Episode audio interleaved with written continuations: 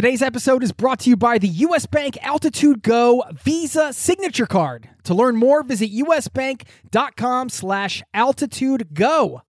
Today's episode is brought to you by Wise, the account that helps you manage your money around the world, which is huge for travelers. I've been a customer and a fan for 10 years. The Wise account helps you send, spend, and receive in different currencies fast, and they do it all without hidden fees or exchange rate markups. This service has been so critical for me in my life as a traveler, as a nomad, as somebody living abroad. And you can join 16 million customers and learn how the Wise account can help you out on the road at wise.com slash travel. That's wise, W-I-S-E dot com slash travel, or download the app.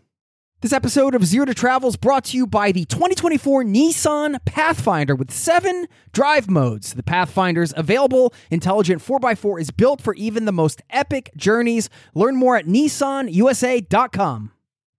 So, a few minutes before I started recording this introduction, I was trying to decide what episode I should bring you because I have a lot of different interviews recorded. And then I thought, well, why don't we take a trip today to the one continent where there are no confirmed cases of COVID 19, and that is Antarctica. So today I'm bringing you an interview I recorded with my new friends, Zach and Leah. They spent six months living and working down in Antarctica. So I had a ton of questions about what daily life is like down there, what the culture is like, how the travel experiences are on the frozen continent, how much you can get paid to work there, what types of positions they have. So, yeah, I did my thing. I asked him a lot of questions, I recorded it, and now we're going to bring that interview to you today. And I've got a shout out as well to one of you beautiful souls in this community that brought me a little closer to home this week. So I want to say thanks for that. We've got all that and so much more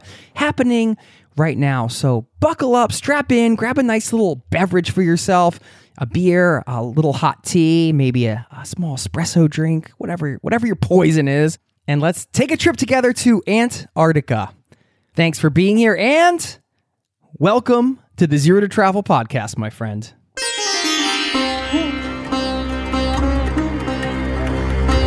You're listening to the Zero to Travel podcast, where we explore exciting travel based work, lifestyle, and business opportunities, helping you to achieve your wildest travel dreams. And now, your host, world wanderer and travel junkie, Jason Moore. Hey, it's Jason with ZeroToTravel.com. Welcome to the show, my friend. Thanks so much for hanging out, letting me bring a little travel into your ears today.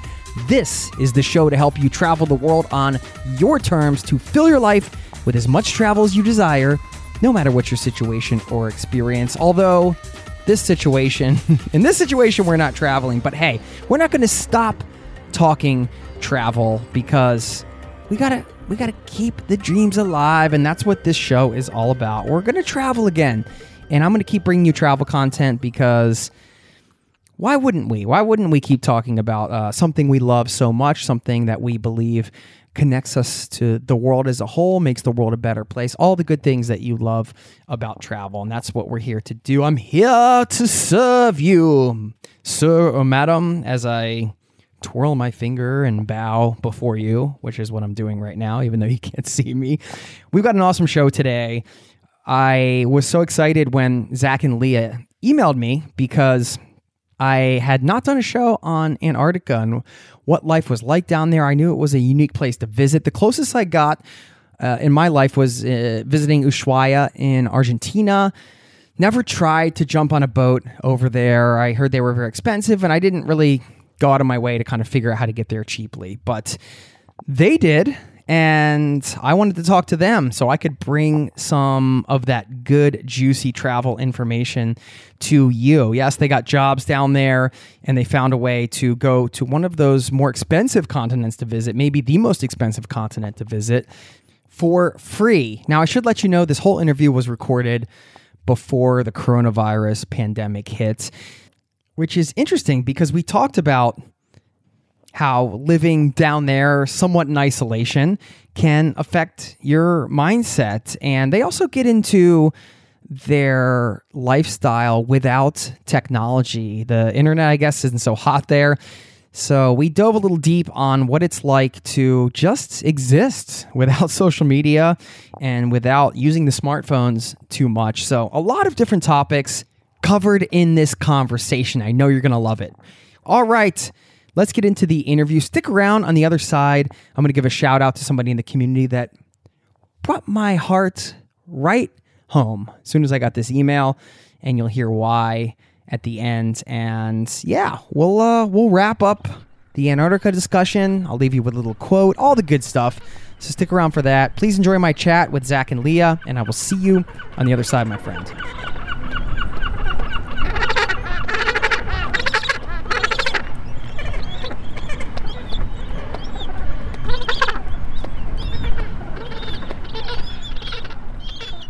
Well, uh, I should do a little intro for you guys. I'm excited to welcome my new friends, Zach and Leah, to the show. They just spent six months living in Antarctica. Is that right? Uh, five months. Five, five months. months. Five months living in Antarctica. And they're here to share what the experience was like, some of the different ways we can travel to the frozen continent without busting our budgets, why they left their jobs to travel, and how they prep for life on the road. And I'm sure loads more. And you can check them out at peregrination.com. And you guys have a vlog. That's kind of like the main thing, right? Yes, yes, we are video people, and so we love doing the vlog. It originally started for my grandmother, and now it's spread to a lot of our friends and family are watching it, and people we don't even know. So it's been really Nice. fun. Yeah, your grandmother first. That's a that's a new one. It's, she's she's on the YouTube, huh? we're we're trying. It's it's more like my aunt has to like get her to to watch it because she's not really good at her device. yeah, yeah, no worries. Well, um, that's great, and uh, we have a lot to talk about. I mean, you guys wrote me an email a while back, and these names might sound familiar because I gave you guys a shout out in our Sailing Around the World podcast. And one of the things that you've done, or many things that you've done since leaving Texas in February 2019, you've been to 20 countries and five continents, and you've been to all 50 US states, and now you're traveling to seven continents. So you can follow all that on the vlog, which, by the way, is uh, you guys are doing a great job with that. I was watching one of the the Antarctica episodes. I feel like there's a lot to dig into here, and of course, I mean, one of the main objectives of this show is is going to be getting tips for getting to Antarctica in a in a budget friendly way, or you know, at least we're not going to spend like our life savings getting there. Uh, at least get some ideas. I, I want to hear what that experience was all about, but you know, I got to start by asking about the whole job situation and why you guys decided to travel. Because, well, first of all, you guys a married couple, or what's what's going on here? We have just been together. We're not married. Um, we're just partnership here. we, we have for been seven yeah years. we've been dating for seven years. She's from Maryland. I'm from Texas. We met in Washington State on a seasonal job Mhm. in Olympic National Park, and she was like, "Do you want to do this?" And I was like, "Of course." And here we are, seven years later. Wait, what do you mean? Do you want to do this? What, like you at, at that point you moved somewhere together? Yeah. Or oh man. Okay so we went to vancouver on a trip at the end of the season and we had been we knew each other for two months and she uh she was really pressing me do you want to do this in the future or was this a mm. summer fling just like the movie footloose? And is, is, does this end at the end of the summer or are we going to do this in the future? And we are on the boat on the way back from vancouver on the seattle ferry and frank sinatra was playing and i was like how can i not say yes? And so i said yes and history was made. I tricked him, really, being my boyfriend. It was the I've been doing Footloose this for so long reference that really reeled it Yeah. in. I'm sure. He's like, wow, she knows Footloose too and loves it. Yeah, I, was, I was expecting a lot more dancing out of this relationship. okay. All right, we're not going to make you do the Kevin Bacon thing that he does, so don't Thank worry. you. Thank Uh, if you want to do it on your vlog or whatever, go ahead. I'll watch it. oh yeah that's So you guys were working in the national park. What were you doing there? She was a manager and she had an internship for um, Aramark is the company, and then I was just working in the kitchen at uh, Hurricane Ridge, which was the number one visited tourist site at the time in the state of Washington. Yep. Okay. So we were just there for the summer. Yeah, Uh, so we it was met.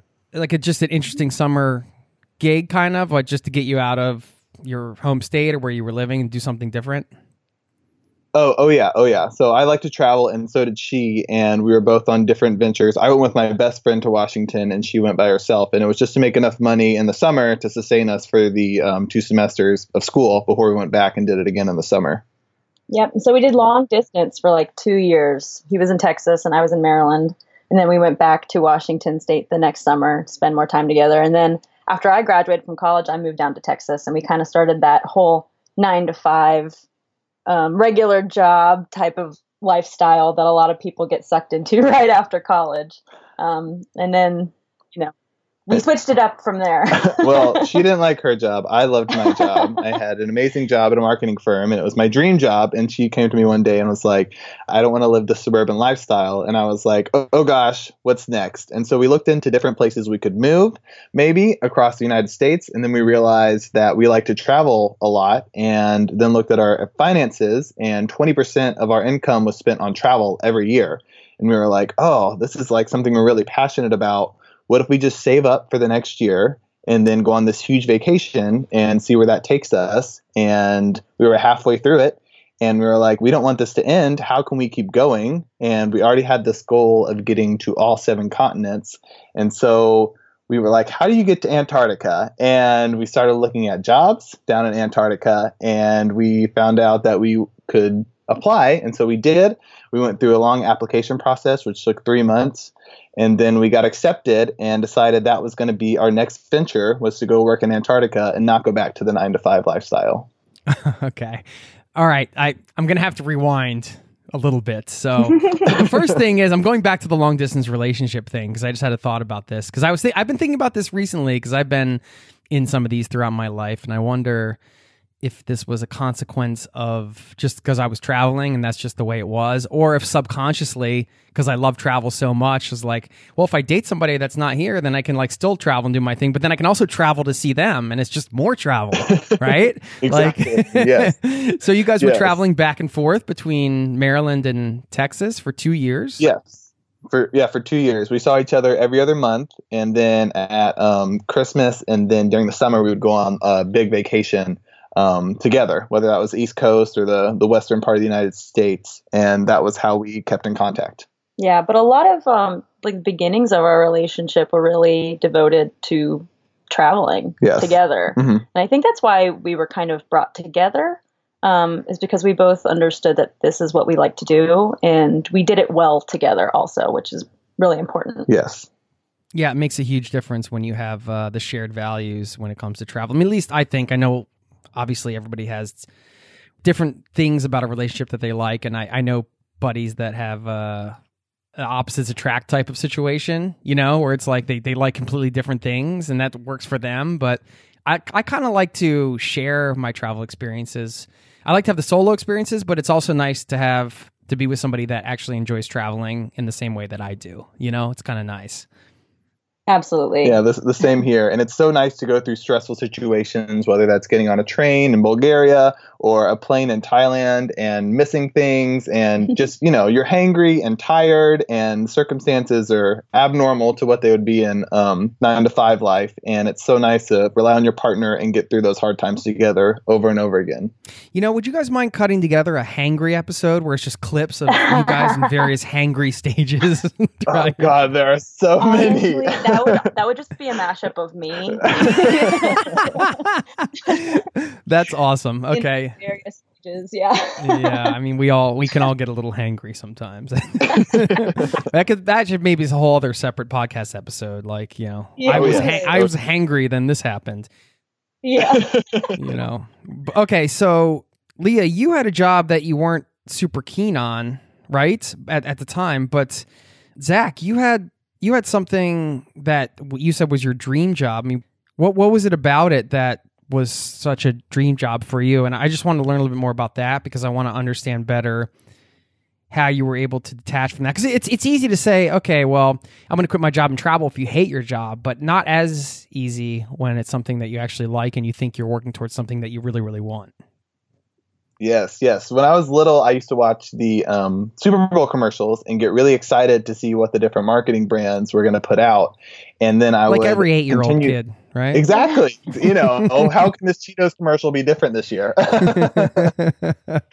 and then that just continued into billboards. And then when social media started having adver- started having advertising, I really looked at all those advertisements and they just excited me. And the thought of working with a bunch of different brands and creating different things every day was really exciting. So when I went to university, I started in business school and then I decided I wanted to be in marketing.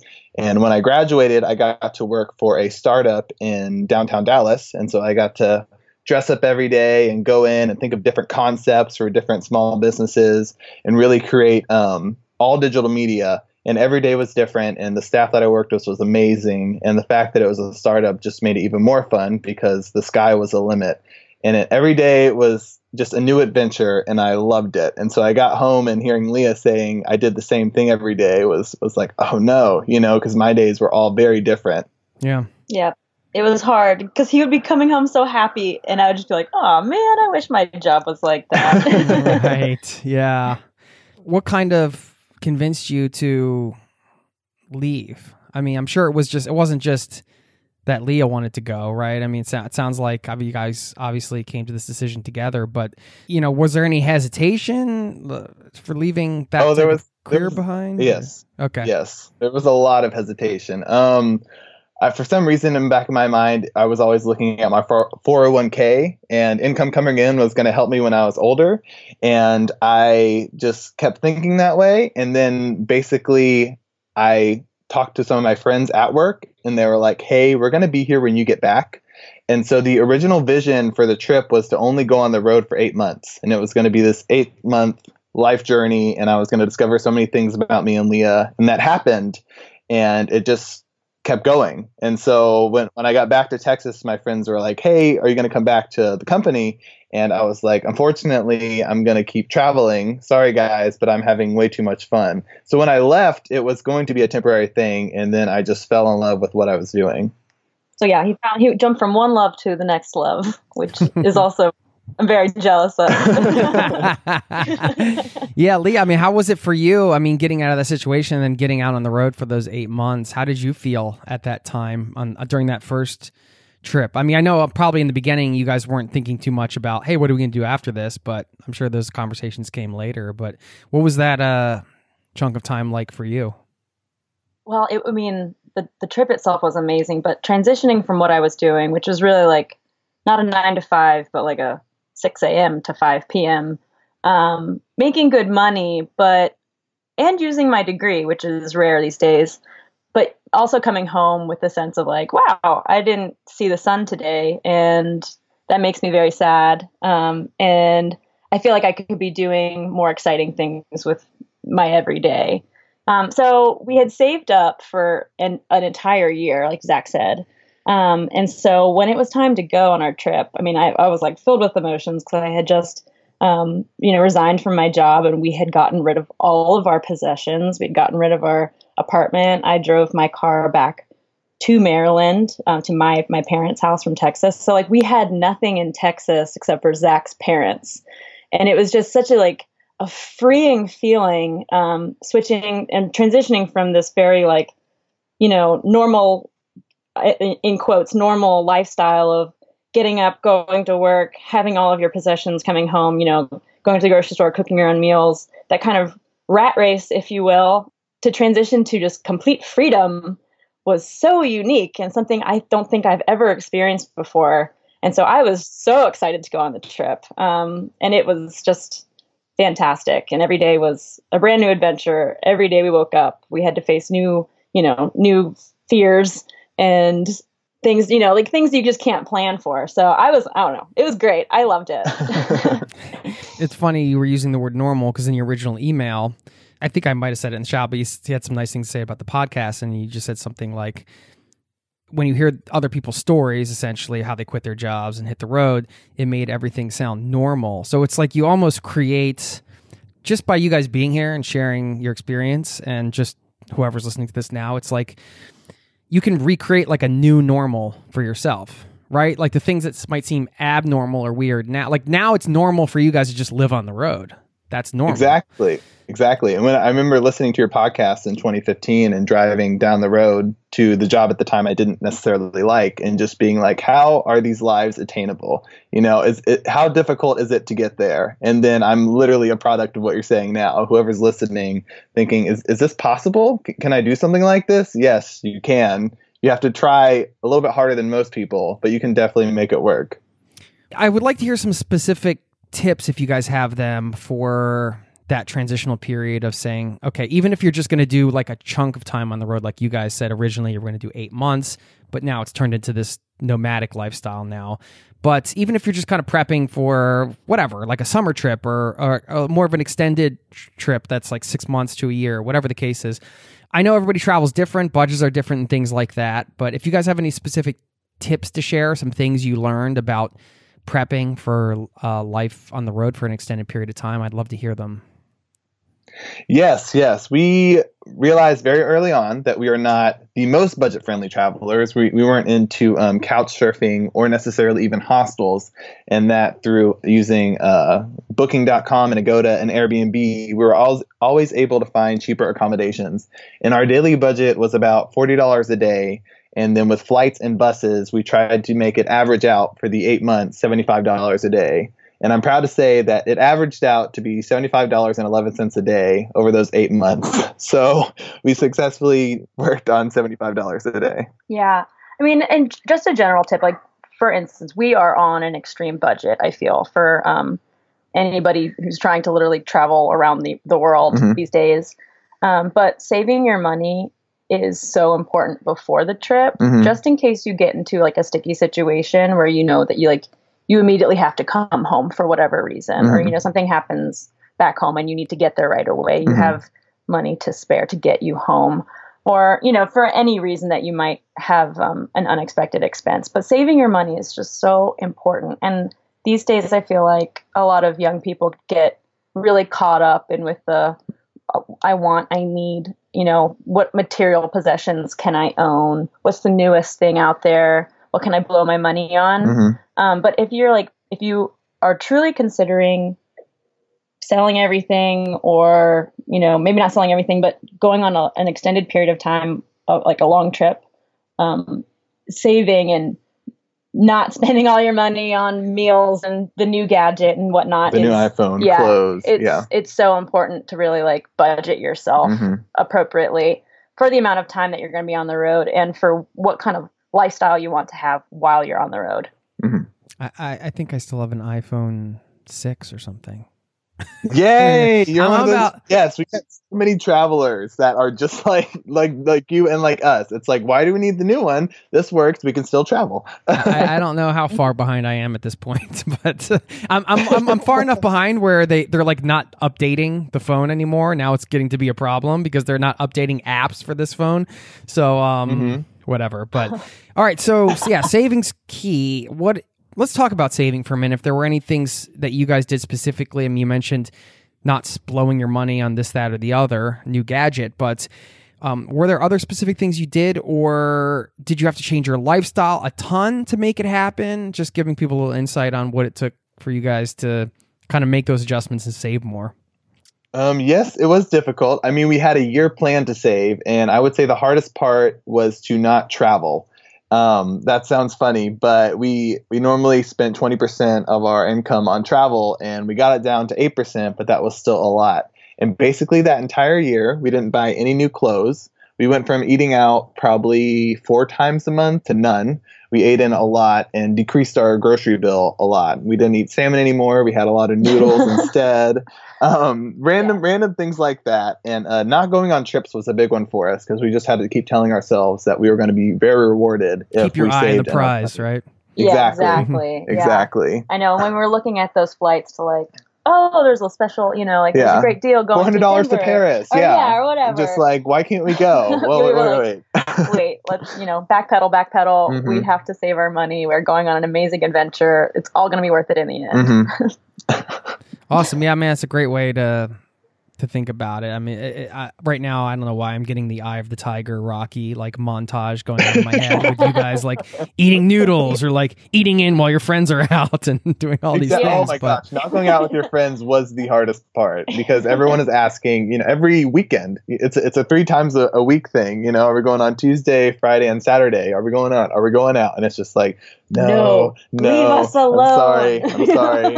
We're addicted to Netflix. Is our new excuse. Like anything we can answer is staying at home. well, it is a tricky balance because I mean, we, and we can always preface these conversations with you know first world problems, right? It's like we're, Yeah. we're fortunate that we can travel, and that's that's given for every podcast ever. So don't write me any emails about this because just take that uh, that that's already given. But you're wanting to enjoy your daily life in the moment, but you're also you know saving for something bigger and a lifestyle a big lifestyle change, which is key too. So it can be a mm-hmm. tricky balance, I think. Yes, yes, it's it's not easy. no. I mean, it was so worth it in the end. yeah, right. So now your friends are like, well, I guess you can't go out with us because you're off in New Zealand. Yeah, Can't they're, they're having fun." DMing me on Instagram like, when's when are you gonna come home? And I'm like, never. I'm sorry. they're, They're like, "Can oh, come that's why you weren't going. You, you actually were working towards something. Okay. exactly. Yeah, I mean, you can get a lot of pressure from different places. Well, before we get into you know some of the places you guys been on your trips, and then I want to hear about how you sort of figured out how to extend that eight month period. How did your parents and your friends react to this? Did you guys get support for like leaving your jobs and all that, or were people like, "Dude, what are you guys doing?" Ugh. I mean, we were. I was really nervous actually to tell my family. Um, I think the Why hardest part. Are they like just conservative background then it type became of real. traditional? Um, yeah. Well, they they were they were te- they taught me how to travel basically. So my my family was taking me on the road when I was. I mean, I went to Hawaii when I was like eight years old, and I fell in love with travel, and so I was used to that. But as far as like we expect you to go to college, and then once you're done with that, you got to have this nine to five job for you know a while before you switch careers, and it was like this this unknown pressure that I didn't know if I could uh, I, I'm also the first child, so I didn't know if I could sway from that. And so I was nervous to ask them one if they, you know, were gonna be upset about that, and two because then our trip became real and I couldn't back out. And so it was like becoming real for me, and then also becoming real for them. And I asked them, and they responded with confusion and how is this going to work? And so basically i said well we're, ju- we're just moving to thailand for six months. And everyone seemed to understand that. And my coworkers were probably the hardest people to ask because like i said we had a um, very good chemistry.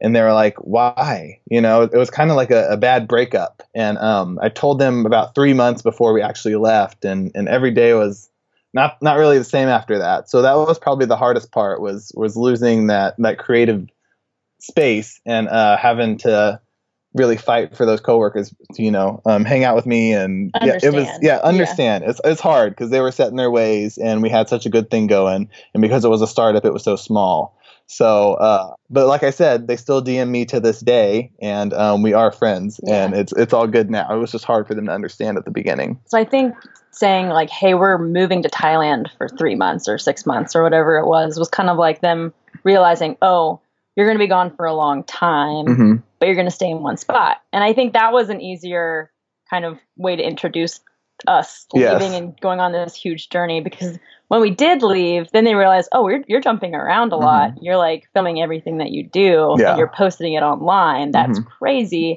we're able to actually follow you now through your entire journey and this is actually like something that we would want to do or we just find more accepting now yeah and go to those destinations that we went to that they wouldn't ever look at right yes open their eyes to a lot of different places that mm-hmm. are safe and affordable yes And since the original eight months was supposed to be the only trip that you guys were taking, how did you work together to compromise destinations? Because especially if you'd saved up all your money and you spent a year and made these sacrifices to save, and now you're like, all right, well, I want to go. I, this is my bucket list. This is my bucket list. Um, and now you know, and this uh, this advice could apply, I'm sure, to any couples or friends or.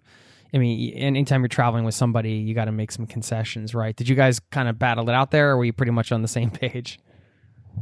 well at first we the first step for us was buying our plane ticket to thailand so we knew we were going to thailand um, and we were on a budget so we we got a pretty good deal and so then that just kind of like set the course. You know, we're in Southeast Asia. Let's go to as many Southeast Asian countries as possible. And I think we we didn't really talk about it too much. It just kind of was like an understood, like, oh, we're going to Southeast Asia. We should see as much as possible. Okay, yeah, just more going to Um, like an area of the world, and we're like, we're going to check this out now. Right. Yes. And then um, Zach's little sister Caroline, who is in college right now, she showed interest in Indonesia and going to Bali. And so we were like, oh, okay, then, you know, like we should go to Bali. We should, you know, see her in Bali on her spring break trip. And so we met her there in Bali. So it just kind of happened very smoothly where we all of a sudden, like, we were in one country and then we figured something out about a different country nearby. And like, it just kind of flowed from there. Like we were like, okay, we're in Thailand. Now we should probably go to Vietnam. So we went to Vietnam. No, we should probably go check out Angkor Wat. So then we were in Cambodia, and we just kind of jumped around, um, knowing that eventually we would want to switch continents. Um, and so it took like about we were in Southeast Asia for about three months, and then we realized, okay, we've seen as much of Southeast Asia as we think we want to right now, um, considering our time constraint and our budget. So let's move to another cheap area, And- Eastern Europe. Mhm. And so I don't know, we just kind of jumped around and we didn't I don't think either of us had, you know, a certain map of what we wanted to do. It just kind of happened. And I think it's probably because we've we've been together for such a long time and we're both kind of agreeable people. Um and we but we we both definitely had like things on our list that we definitely wanted to see. So like I definitely wanted to go see Greece. So Zach allotted two whole weeks to Greece, which was more time than we had spent in a single country.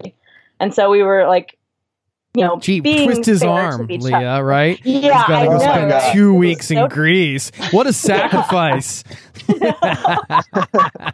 exactly. I know. Poor Zach. That's awesome. But yeah, I was yeah, I think we just kind of talked about it like what do you want to see? What do I want to see? What are we willing to spend a lot of money on? What are we not willing to spend a lot of money on? And we just kind of flowed from there. We didn't really have a plan, a set plan before we left, but um yeah, it just kind of it the the trip planned itself. yes, it's it's kind of looking for flights and then realizing that there's a lot to do in the region. And so when, once you book that flight, then you're like, oh, we can actually stay in this area for a, at least a month. Right. Well, I think the more open you are to, the more flexible you can be with your budget. You're like, all right, I have this set budget if you're if you're traveling in that way. So, hey, maybe this plane ticket's a little more expensive, but we can do this one, and we're we're equally interested in these places. It, that some of those decisions can be made for you too, in some ways. I would love if each of you could name maybe one or two places that were sort of like an unexpected surprise. I had always wanted to go to China and Vietnam, and I don't know why, but I maybe because they were communist countries in the past and maybe present. But I was like, I'm never going to be able to go there, and just um, hearing lots of stories from my dad and about his travels to Japan, and I was like, maybe maybe it's not going to happen. And then when I realized that we could go to both those countries, I was elated, and we ended up spending over two weeks in each of them. And those were two of my favorite countries. Vietnam, because it was definitely off the beaten path. And then China, we spent a lot of time in the Yunnan region in the southwest by the Himalayas. And it was really nice to get out of the city and explore a lot of small villages and have some great food. And it was uh, an experience that was unlike any other because we didn't see any travelers. We didn't see anyone that looked like us for over two weeks in China. And it was a very immersive experience. And because you can't use Facebook or Google or YouTube when you're there, unless you have a VPN, then uh, you're kind of cut off from the world. So it was a real travel experience where we had to depend on locals, and Google Maps didn't really work anymore. And we couldn't have any connection with the outside world. And we were just submerged in this new culture. Yeah, that was a really good experience. Mhm. Um, because you know, I think nowadays you can so much rely on your mobile phone, and there we couldn't. So it was like a completely different type of traveling than what we had been doing Mhm. for I don't know two months before China. Mm-hmm. Yeah, that was really cool. And then your favorite was? Um, I don't know. I think probably I was I wasn't expecting to love Romania as much. Mm-hmm. Um, so we had gotten to Eastern Europe and we had spent time in Greece, which was wonderful. But I expected Greece to be wonderful. it was. Um, but then we got to Romania and it was just so interesting. There's some like there's such a gypsy culture there that I didn't actually think was real. And then I realized that Transylvania was an actual place. Like I had no idea. I thought this was like a made up land that you know where vampires existed. And to, to actually travel there and just to see all the architecture and get fully immersed in the food and just going from like little town to little town that have beautiful castles and every single one it was just the most wild experience because i had no idea. You know i had no expectations going into romania and then i left with just like an absolute like love for it. I loved it so much and i would recommend anyone to go to romania. It's a very inexpensive place to go. It is absolutely beautiful. The people are so nice and there's like literally hundreds of castles that you can go see, and it's just the coolest place. There's a Romanian woman I see almost every day during the week. She works at the daycare area where my kids go, and she's so friendly and nice, and we're always chatting. Yeah, it's really made me want to visit Romania because I've just learned more about the country, and uh, it sounds like a great great place to go. Thanks you for sharing that. Yeah, uh, yeah. put it on the list. All right. So, how did you guys figure out financially how to extend beyond the eight months? I think that's going to be a burning question for some people, and then we're going to get into Antarctica and what you guys are doing now and everything. From a mindset perspective, it's like, all right, we're having fun traveling. Yeah, let's keep doing this, but the reality of the finances is I'm, I'm sure a part of the decision. Yes. Did you guys save up that much money where you keep going or have you figured something else out? So after the eight months, we had pretty much come to a zero dollar amount. We were pretty much out of money, but we we expected that. Um, and so when we got back to the United States, I mean, like the whole time we were traveling, we were expecting us just to kind of like get back into the workforce and make more money and it's like it never really happened you know we never we would never bottom out. But um we kind of did and we had set ourselves up for success while we were on the road. So back in march of 2019 we had applied for the antarctica positions.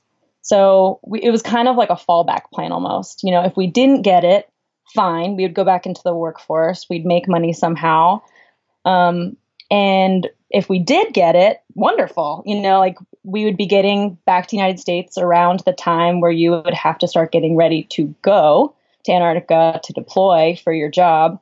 So we had kind of set ourselves up for success in that way, where we had an option or, um, you know, an option to keep traveling in the way we wanted to, or a different way, really. Your, your plan A and plan B experience. kind of set. Yes. Exactly yeah. So um so yeah, that was that was kind of the answer. Either go back or keep going on to a different adventure. All right. Well, let's talk about Antarctica and the different ways to get there. I mean, I know you guys have a mission to travel to all seven continents, and that's always the toughest one for most people just because of the expense. Oh yeah, I'm sure mm-hmm. you dug into some research and learned some things. Sounds like Zach, you're you're a numbers guy. It sounds like you got all the percentages down. yes. So yes. I'm I'm imagining you probably have some numbers around this. I, I guess when you guys were researching the job, I mean, let's talk about. I'd love for some some advice for people on how they can the just the different options of ways you can get to Antarctica. Yes. And so if you're a millionaire, there are many ways, but if you're like most people who aren't, um, there's only a couple of ways. So let's talk about the millionaire ones first. There are about 12 different cruise lines that have two week cruises down to the continent. They start at $5,000 and go all the way up to $80,000. You can also fly in to the South Pole, so you never actually have to get on a ship and go across um, the passage in between South America and Antarctica, which is home of the roughest seas. You can just bypass that and fly straight to the South Pole, and that's going to run you at least $8,000 as well. And so, if you don't want to spend any money, which is what we did and went for free, you can sign up for a science support contract there are many different contractors with um, U.S. government, and they hire a plethora of different positions from working in the kitchen to being a machine operator to even being a scientist or a science supporter. And um, that is the road we took. And so we paid zero dollars to fly from Texas to New Zealand and then to Antarctica and live there for five months. And then they flew us back for free as well. So we spent zero dollars, but we did spend five months of our life doing this. so there's, there's give and take to it, but we decided we really wanted to do it. All right. So where would people find different positions and like where where would they um, apply?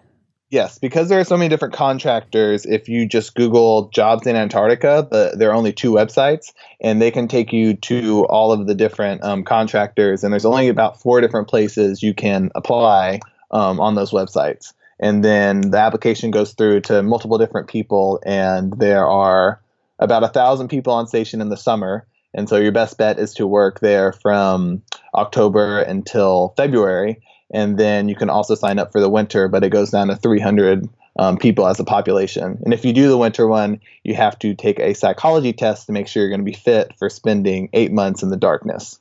Yeah. So it's a, there's a long process to all of it, but yeah, you can find literally all of it online. If you just look like look up jobs in Antarctica, it'll take you right to the website where you can apply directly to specific jobs. Mm-hmm. Okay. And what what did you guys end up doing there? We ended up working in the kitchen. And so we were part of the galley team. Our official position was uh, steward. And so we facilitated how the food um, flowed and restocking different items in the cafeteria that services um, the thousand people at McMurdo Station, which is the biggest base. And then from there, um, people go to the field camps. Um, different countries come through there, and so it's it's one of the most happening places on the continent we yeah so we pretty much we worked a lot in the kitchen. We worked in the the galley they call it. It's pretty much this huge cafeteria mm-hmm. that you know a thousand people are coming through it every single meal period in the summer. And um, we washed a lot of dishes and we restocked a lot of food and just made sure that people had what they needed um, you know. Before they got on their flight to the field camp or on their helicopter for the day or on their dune buggy out to see the seals. Yeah. Mm. Uh, all right. So, what do you get paid for a position like that? And what are the living expenses? Are you able to just save all your money because you live there for free? How does that all work? Yes, uh, all living expenses are free, and we you're paid per week. And so we got paid five hundred and I think twenty dollars a week and all your expenses are paid for, as I said before uh, food, transportation, accommodation, even your flight down there. And so, if you did it like we did, you net zero because even laundry detergent is paid for. And so, we didn't spend any money. I think yeah. we spent $100 total in the five months we were down there. Right. And I mean, we didn't get we didn't get paid a lot because we were probably like the bottom tier employees. we don't have skills driving yes. heavy machinery mm-hmm. in the snow or flying a helicopter, flying a helicopter yes. or anything like that. So we pretty much applied to like the very bottom of the bottom jobs that are very necessary in a place like that. Um, but they, they don't get paid all that much. But again worth it because there are no expenses. Yeah, right, no expenses. A lot of people could save food. more money down there than they could in the real world, where that there are a lot so of distractions. True. I think we did mm-hmm. actually. Yeah, and you're getting three meals a day, even if you're not working on those particular exactly. days. How mm-hmm. many hours are you working mm-hmm. a week, roughly? Oh gosh, that's that's the that's the big question. Um, so everyone works six days a week for 10 hours a day. Everyone only gets one day off. Yeah. And so it's it's just like once you get to the continent, we are here for science and that is why we exist. And so it's just everyone is going as fast as possible to get as many tasks done. Yep. It's a it's a, it's hard work too. And the the continent itself takes a toll on your body mm-hmm. because people kept on saying this on the plane that like oh like you're going to use so much lotion your body's going to be so dry you're mm-hmm. going to you're not going to realize how fatigued you are until mm-hmm. you actually experience it and they were right. Like I was like, oh, that, we're tough. We've been traveling for eight months, you know, like we're grizzled. Yes. But when we got down there, you you just succumb to like the environment, and you your skin dries out, and, and random parts of your body yeah, you start hurting. Fatigued. it's it's kind of crazy, and not to mention that the sun is in the sky 24 hours a day in the summer for four months straight. Mm-hmm. So there's no darkness either. So your your sleep schedule kind of gets off. Mm-hmm. Um, and so it's just it's an interesting place, but you're working really hard while you're down there because the only reason we're down there is for science to happen. Yes. And everybody is also motivated by that. Yes. Sometimes it's, it's it was easy to get blinded to the fact that you're down there for a higher, you know, bigger purpose mm-hmm. than yourself. But at the end of the day, like so much science comes out of Antarctica from McMurdo Station that it's just it's kind of inspiring. Yes, it really is.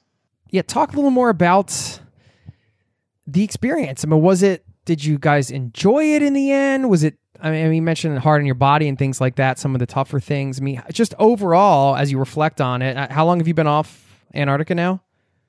We have been back for twenty days.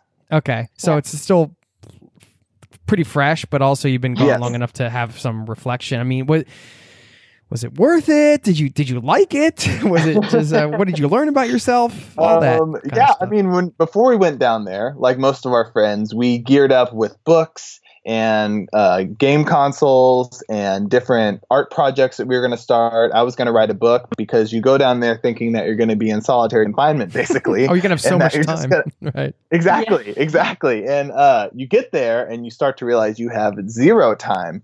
Um, and so, like you said, you get to know people very well. And you work with people, all three meals are eaten with your friends because you're in the cafeteria and there's no other place to eat at. Um, and then when that's over, there are cr- crazy amount of events. I mean, there's basketball basketball meets like three times a week there's a whole basketball gym down there there's rock climbing there's uh, a bicycle club there's a craft room club. There's you a can letter write. marathon. Yeah, there's a marathon. There are karaoke nights. The bars are open. There are two bars down there. And as a matter of fact, the bars are open um, six days a week, and you are just basically socializing all the time. And then when you go back to your room, you also have roommates, and so you're going to socialize with those people. So it is the opposite of being by yourself. I didn't know I was an introvert until I got to Antarctica and I realized, whoa, there's a lot going on here. But with that being said, as fatigued as we were, I was finding myself getting less sleep, like five hours a night instead of eight, because I enjoyed hanging out with people so much. And so going down there thinking I was going to write a book and really just immerse myself in figuring out who I was, I left with a better understanding of science and um, how other people work. And it was really interesting to go through these weird experiences that weren't necessarily able to happen anywhere else. Because unlike current days, modern day times, when you sit at the table and most people on their phone, phones don't work in Antarctica. And so when you sit at the table and it's been an hour, you've been talking to your friends the entire time. There are zero distractions. You're not getting any updates from sports or Facebook or text from your mother you're just with each other. And it was really cool to make lifelong friends in a very short amount of time and learn a lot um, about what we did. That being said, five months was a long time. I think three months would have been the the perfect amount. But after that third month, um, we'd already done all the hikes. We went on our snowmobile trip. We camped in in the on the ice shelf, and uh, we had seen our penguins, you know, and so we were kind of ready to call it quits. But like Leah said, the science really motivates you to keep going. So at the very end of it, we were exhausted. But now, like we said, looking back after 20 days, it's something that we're never going to forget. And uh, we could possibly go back, as crazy as that sounds, Really? another season. Yeah. Yeah, it was a great experience. And I, even 20 days out from it, Mhm. it was one of like we will never forget the experience we had down there, meeting the people, um, trying to trying to understand the science that goes down, you know, goes on down there. Yeah. Um, but it was just it, it'll be something really awesome to reflect on, especially when we're older. And Mhm. you know who who who can say that they've been to Antarctica or they've lived there, Lived you know, there. for an extended period amount Mhm. of time. So I think it's we I I really enjoyed my time down there. Yeah. Has it changed any of your habits now with Yes. technology? So today is the very first time I went on Instagram since being back in the real world. And I used to be so addicted to my phone. And it's just so crazy how detached you get from your phone when it can't connect to the internet. I mean, who knew that you could have a conversation with someone for an hour without looking at your phone? So um, it was just it's it's been kind of like shocking to come back into the real world and have your phone connected to the internet at all times because you're like should I look at my phone? Wait, no, I don't need to. It's fine. You know, like I know that inter- information is at my fingertips at all times. Instagram stories are there at all times. Snapchat, Facebook, whatever, you know, whatever keeps you addicted to your phone, it's there. But I've actually been really trying not to look at it so much just because you can experience so much more with your eyes Mhm. and with your ears and, um, you know, in the real world so it's it was a really good detox for the both of us i think and I, i'm trying to keep keep that going zach might be fully immersed back into social media life I love Instagram. I was missing it after 20 days. Um, I am on my phone less now. I will say that, but it uh, it the thing that changed me the most is I am desiring those really, really, really deep connections with people and um, asking questions that are probably too forward too quickly with um, people I'm meeting in New Zealand, and uh, I, I don't know. It's it's weird to not be able to have those conversations anymore, um, which might be the motivator for us to go back. Yeah, because you're Yeah. going, you know, you're going through such big experiences Mhm. with the people you were working Mhm. with down there, and you're all going through it at the same time. Yeah. Especially like first comer, you know, first timers, Mhm. uh, like we were. This is our very first year going down there. Everybody was going through the like. Wow, I haven't talked to my mom in five weeks because Mhm. the internet won't work. you Yeah. know? it just it was interesting. Yeah, do you? Uh, does it ever work? Like, can you ever get in touch back home? or- That's a serious Um, they- question. I know, I know. Yeah. We laugh because it's it's funny. It doesn't work. I mean, I mean, they they spent millions of dollars on internet, and it, it does work. Um, it just depends on the connection and where the satellite dish is uh, above us. And so I'd say it probably works eighty percent of the time. But by works, I mean it's as fast as internet was in the '90s. So it slow. works, but it's just very slow. yes, They do have there's like one computer lab room where you can Skype your family back home, but like if you're doing it in the middle of the day when the population is at 1000 and everybody's using the internet at the same time, you're not going to be able to have a good connection. yeah, yeah. So you'd have to like be in there at like 4 a.m. Mhm. hoping that no one else is using the internet at the same time that you are so you can like see your mom or your grandma on Yeah. Skype or on FaceTime. It, yeah, it works, but just very slow. yeah. And if someone's listening and they're like, "I need internet," if you go in the winter time when it goes down to 300 people, they actually turn on Wi-Fi, which is unheard of for the summer crew, and you can stay in your room that's all your own and be on Wi-Fi and really live that hermit lifestyle that we were talking about. But that's if you're winter. if you really desire the hermit lifestyle. yes. I imagine that being around the science changed some ideas that maybe you had in your head. I'm, I assume a lot of the talks around climate change, and I'm sure there's other things going on there. Did you witness any of the effects of climate change firsthand, and that change anything about how you think about your travels? Um, so a lot of the climate change research is actually done at the South Pole Station, where we were not. Um, a lot of the science talks that we were given were about research directly happening at McMurdo Station. So a lot of like penguin talks and a lot of biology um, type talks with like sea spiders and like what's going on with the marine life.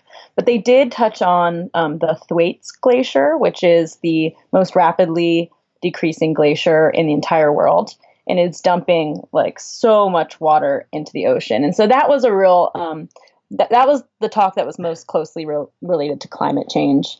Um, I don't know if we necessarily saw anything in our environment that was you know a clear like sign of climate change. The ice shelf the ice shelf this year was very thin, and so it broke up and um, melted away qui- more quickly than in previous years. So that could be a sign of it. Um, but yeah, I mean, I think while you're down there, you're very aware of you know like what you're doing, where you are, and what you do with your waste.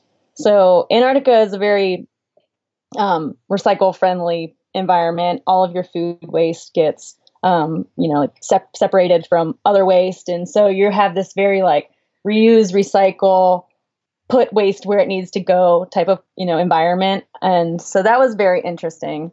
Everything that gets shipped out goes to California. So we can't leave anything on the continent based on the Antarctic Treaty. So there's about when you go and when you're in your dorm and you throw things away, you have one trash bin. But then when you go to actually dispose of it, you have 12 different trash bins that you can sort into that. And so now we're in New Zealand where we thought, you know, they would recycle and it's hard to find recycling bins, let alone those 12 different trash cans we're really used to in these campgrounds.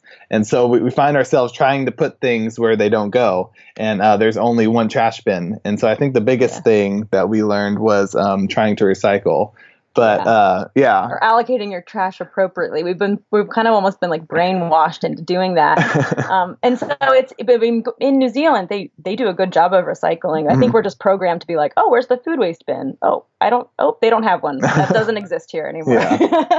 but um, when we go back to America, I think it'll probably be pretty hard for us just because there's there's not that culture in America where you recycle. You know, like it's not always available in every restaurant or cafe that you're in, and so I think that'll probably be a bit of a struggle knowing that the Thwaites Glacier is slowly melting. yeah, and, and I think the glacier, it's it's hard. The biggest thing to answer your question, the biggest thing that we learned is how hard it is to actually do the research, how hard it is to get to the field. I mean, we had scientists come down and spend three weeks in the laboratory because they couldn't get out to their field because it was too icy to get there. The conditions were too rough. So the things that we do know are so limited to what we could know if weather was just okay. and so that's that's to answer your question. Yes, we we are the, the knowledge we do have is is very small to what we uh, could have if the weather was good enough to get the scientists where they need to go. Yeah, it's so easy to kind of generalize these things in your head, right? If you haven't I mean, this is what travel can open up, right? Like you get on the ground and then you're like, "Oh, I'm experiencing this now. It's not you can't just like Mhm. Right. think, oh well, yeah, they're just doing some science down there. Well, it's like now you know specifically what that means, how challenging it is for scientists, and all these things that really maybe you could learn from a textbook, but it's quite difficult unless you witness these things Yes. firsthand. And uh, Exactly. do you have any dilemmas around traveling and like contributing to that in some way. It's it's it's a tricky thing. I always i always struggle with this because i see so many benefits in travel but it's also there's obviously the negative side of being a part of that. And then you could debate endlessly depending on your perspective but i'm just curious in like for you guys what what that means if anything Yes, yes. Based on just surely on my friends back home and in the ability to get in your own bubble and really not pay attention to climate change, I think travel is very necessary to get out there and see things. I mean, t- just today we hiked 10 miles to a glacier at the bottom of Mount Cook, and there were lots of other people around us taking many pictures. And the glacier was melting, and it was very noticeable that it was melting. And these people are hopefully going to post those pictures to social media, and maybe that will spark an interest from someone else. And so, if anything, travel really opens up your mind, not only for climate change, but to different cultures. And so, I, I think it is hard, you know, when you're buying a plane ticket and saying it's not necessary for me to go there. But if you didn't go there, you would just be stuck in the same cycle and you wouldn't ever have a different thought about how things could work and how the climate is actually changing. Um, you're just kind of stuck in the same bubble because you're not seeing things because you're not traveling. Yeah, I think you can I mean you could like you said, you could argue it both ways. I see a lot of value in travel also and I'm definitely like a better person for it and I think I understand world problems more, especially when it comes to like like the trash in the ocean. You know, like we've seen it firsthand in Bali. There's trash in the ocean. This is a problem. You know, like this is definitely hurting our ecosystem. Yes, we do feel kind of guilty that, you know, like it takes a lot of jet fuel for those planes to be traveling across countries and Mhm. across the world. Um, but when you talk about like um, sustainably traveling, a lot of the options that are available are unfortunately really, really expensive. And so for us, it's not feasible at this time, but maybe in the future we would try to try to travel in a more sustainable way. Mm-hmm. So what what are you guys doing right now? Why don't you fill people in? So you've been 20 days off. You're in New Zealand. What's uh what's happening? Um, we are basically doing the Great New Zealand road trip of the South Island. And so we started in Christchurch and then we went across to the West Coast and just enjoyed the tropics that were over there and the beach. And then we cut across the mountains again and did um, some big hikes in the mountains of New Zealand. And then we went down to Queenstown and enjoyed life on the water before coming back north and stopping on Mount Cook. Stopping by Mount Cook on the way to Christchurch to now go to Australia. Tomorrow we're going to Australia to officially hit our fifth continent. And uh, a lot of people say Oceania is a continent, and I don't know if you're on that side or not. But, It's um, debatable. yeah, is, is it just Australia or is New Zealand included in that? Um, so yes, tomorrow we'll hit our fifth continent and um, be in Australia for 20 days. Um, before going to the Great Barrier Reef, um, which talk about climate change is currently changing. Um, so we're trying to get there before you know um, Before it's gone. yeah, before it's gone. And so we are looking at tour companies now that are sustainable and that help out the environment. And um, we're not going to wear sunscreen because we don't want to mess up any any of the reef. And so we're just going to have uh, really thick wetsuits that will keep us protected from the sun. Yeah. How did you like New Zealand? Oh, we loved it. Oh Oh. my gosh, it's so beautiful here. Dying to think road it's trip also there. real- Oh. You should definitely do it. It Oh, I, I was going to. I'm waiting for it. so so I think we were going from looking at the same ice shelf for five months, you know, looking at the same thing. It was beautiful, spectacular, but looking at the same thing, and then you come here and you're you have a car, you have your own wheels, and you can like actually take yourself where you want to go. Everything's green and Oh blue Gosh, and orange beautiful. and golden. Why is every lake in New Zealand turquoise? Like, how is that even possible? It is so miraculous and special and beautiful. And we, I don't know, I think we were kind of on the side of like, well, New Zealand's kind of an expensive place to be. You know, I, you know, it gets a lot of hype for being beautiful, Is but it is it that hype? really Mhm. beautiful? Yes, it is that beautiful. We are so happy to have been able to rent a car and tour around the South Island. We hear the North Island's nice, but the South Island especially is beautiful. um, and we're sad to be leaving tomorrow for Australia, but well, just to be leaving New Zealand behind. But we're pretty excited for Australia. I know it's what time now there? Pat, almost 2.30 in the morning or something. Yeah, 2:30 in the morning. I can't thank you guys enough for taking the time to, to first of all write in the first place and then to come on the show and share your story and share all your travel tips and also stay up so late. I don't know, are you night owls or are you uh not not usually? no, No, no, not, not usual. you are worth it. I mean, Way so past your you so bedtime. we want to thank you so much for letting us come on your show. Uh, This is a Yeah. euphoric feeling being able to, you know, listen to you for almost Yeah. four years and, and now finally get to talk to you. So thank you for taking the time. Oh, um, I'm honored. Thank you so much. And uh, you guys just want to share uh, where everybody can find you and follow your adventures? Yes, yes. Uh, YouTube is our primary. As you said, we're um, currently posting all of our Antarctica videos, uh, penguin videos, how expensive is Antarctica? That's a really good one, and a tour of the station. And that's at Peregrination is the word. Uh, P E R E G R I N A T I O N. And then our website is peregrination travel that has blog posts on it. And then our Instagram is also peregrination travel as well as Facebook. And those are the links you can find us at.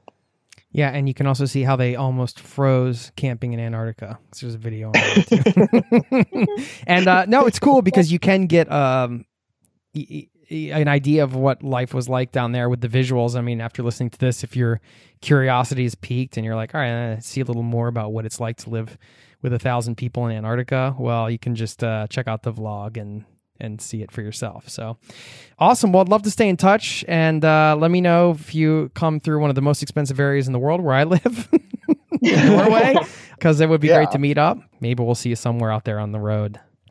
Yeah. Absolutely. Thank you so much for taking the time. hmm Thanks, guys, and good night and sleep tight. Thanks. You too. Bye.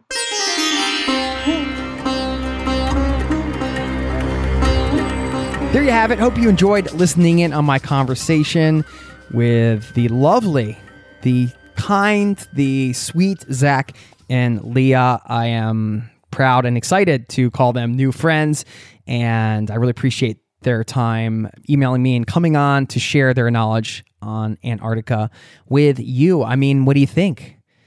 Are you looking for a unique way to spend some months? Are you starting to hunt around for jobs in Antarctica? Maybe considering some different ways you may just want to pop over for a visit at some point. These these episodes always get me so excited. You know, places I haven't been.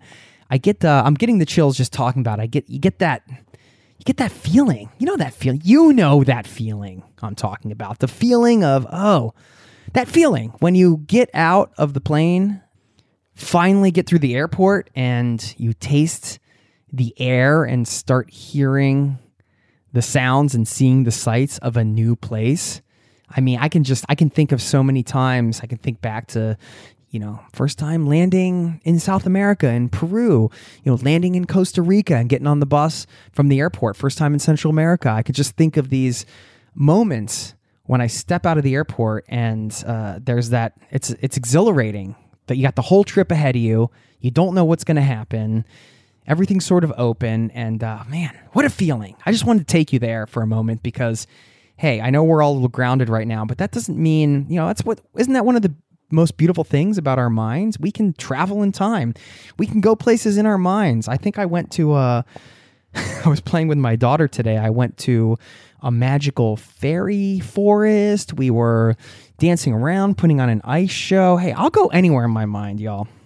I'll go anywhere. Uh, Just let's hey, let's take a trip. I'm, I'm I've taken many trips today. I'm going to take many more. And you know, if we're not traveling right now, let's still take those mind trips and be grateful for all the travel experiences we have had and hold on to that. Enjoy those memories. Let's not uh, worry so much about the traveling we're not doing right now. Hopefully, you know, we're all just healthy and staying safe and keeping everybody else uh, healthy as well. So, yeah, just sending you mad love wherever you're at in uh, in this uh, crazy new world and this journey. Um, I'm always just sending you love here from Z2T headquarters. And uh, anyway, so hope you enjoyed today's show. Now, I got to give a shout out to Julia. Thank you, Julia. I know I haven't had a chance to email you back yet because uh, it's daddy daycare over here right now. I have two small kids and I'm uh, spending my days watching them and doing things like this at night. Uh, so I'm sorry, I have been a little bit of a slacker on the email. But anyway, she dropped me a line, and the subject was greetings from a fellow Philadelphian. And she spelled fellow with a PH, just like Philadelphia. I thought that was clever. She said, Hi, Jason. How are you? My name is Julia, and I am not only an avid listener of your podcast, but also a fellow Philadelphian. I'm 23 years old and grew up an hour north of the city in Bucks County. I'm currently living in the city to finish my semester, my final semester at St. Joe's University. Wanted to tell you how grateful I am for the podcast and the amazing information and inspiration I have absorbed like a sponge. I am head over heels in love with traveling. It is all I think about, and I spend more time on Google Flights than any other website. That I can assure you. so during the stay at home order, I'm going crazy thinking about what I want to do and where I want to fly off to as soon as the world is in the clear. This need for travel feels insatiable, but then I started really diving into your podcast and gratefully I found my travel bug cure. I used to listen to them on my commutes, but with all the time in the world indoors now, I'm listening to them all the time. For that, I thank you. Your podcast never ceased to inspire, and I am dreaming bigger than ever before. So, wow, what nice things to say. And um, yeah, she shared some of her travel resume. She did semester at sea. Uh, she's done a lot of uh, cool traveling to really cool places. So I did want to say thank you to Julia for taking me back to my home in Bucks County. That's where I grew up, actually. The same county as you. I grew up in Newtown, which is in Bucks County outside of Philadelphia. Julia had a couple questions here. Uh, she asked me if I was originally from the city or the suburbs. I just answered that. And if I travel back to Philadelphia often, yes, I try to to see my family at least once a year. And my favorite cheesesteak spots, hmm, it's kind of always shifting. But you know, if, if it's like between Pat's and Geno's, which are kind of the uh, the the famous ones, then I would be more of a Pat's guy than a Geno's guy. But uh, I like Jim's on South Street, to be honest with you. So there you go. I will add that my favorite thing to get in Philadelphia is Santucci's tomato pie. It is so good. It's basically a pizza without the mozzarella cheese, which to me it sounds insane, right? Like who wants a pizza without the mozzarella cheese? But it's it's just it is heavenly. It's so good. So anyway, get a tomato pie if you're visiting Philadelphia. Okay, let me leave you with a quote. I'm going into the drawer where I have some random quotes from a little Zen calendar I have. I'm going to flip through the pages that are still intact when I left last year for a period of months. I'm pulling one out here. It's from Mahatma Gandhi, who said, Ours will only then be a truly spiritual nation when we shall show more truth than gold, greater fearlessness than pomp of power and wealth, greater charity than love of self. There you go. Thank you so much for hanging with me today. Hope you enjoyed the show, and I will see you next time, my friend. Sign up over at zerototravel.com, by the way, if you want to keep in touch off the podcast or send me an email, jason at zerototravel.com. Would love to hear from you. All right. Take care. Peace and love. This podcast has been brought to you by zerototravel.com. Ideas and advice to make your travel dreams a reality.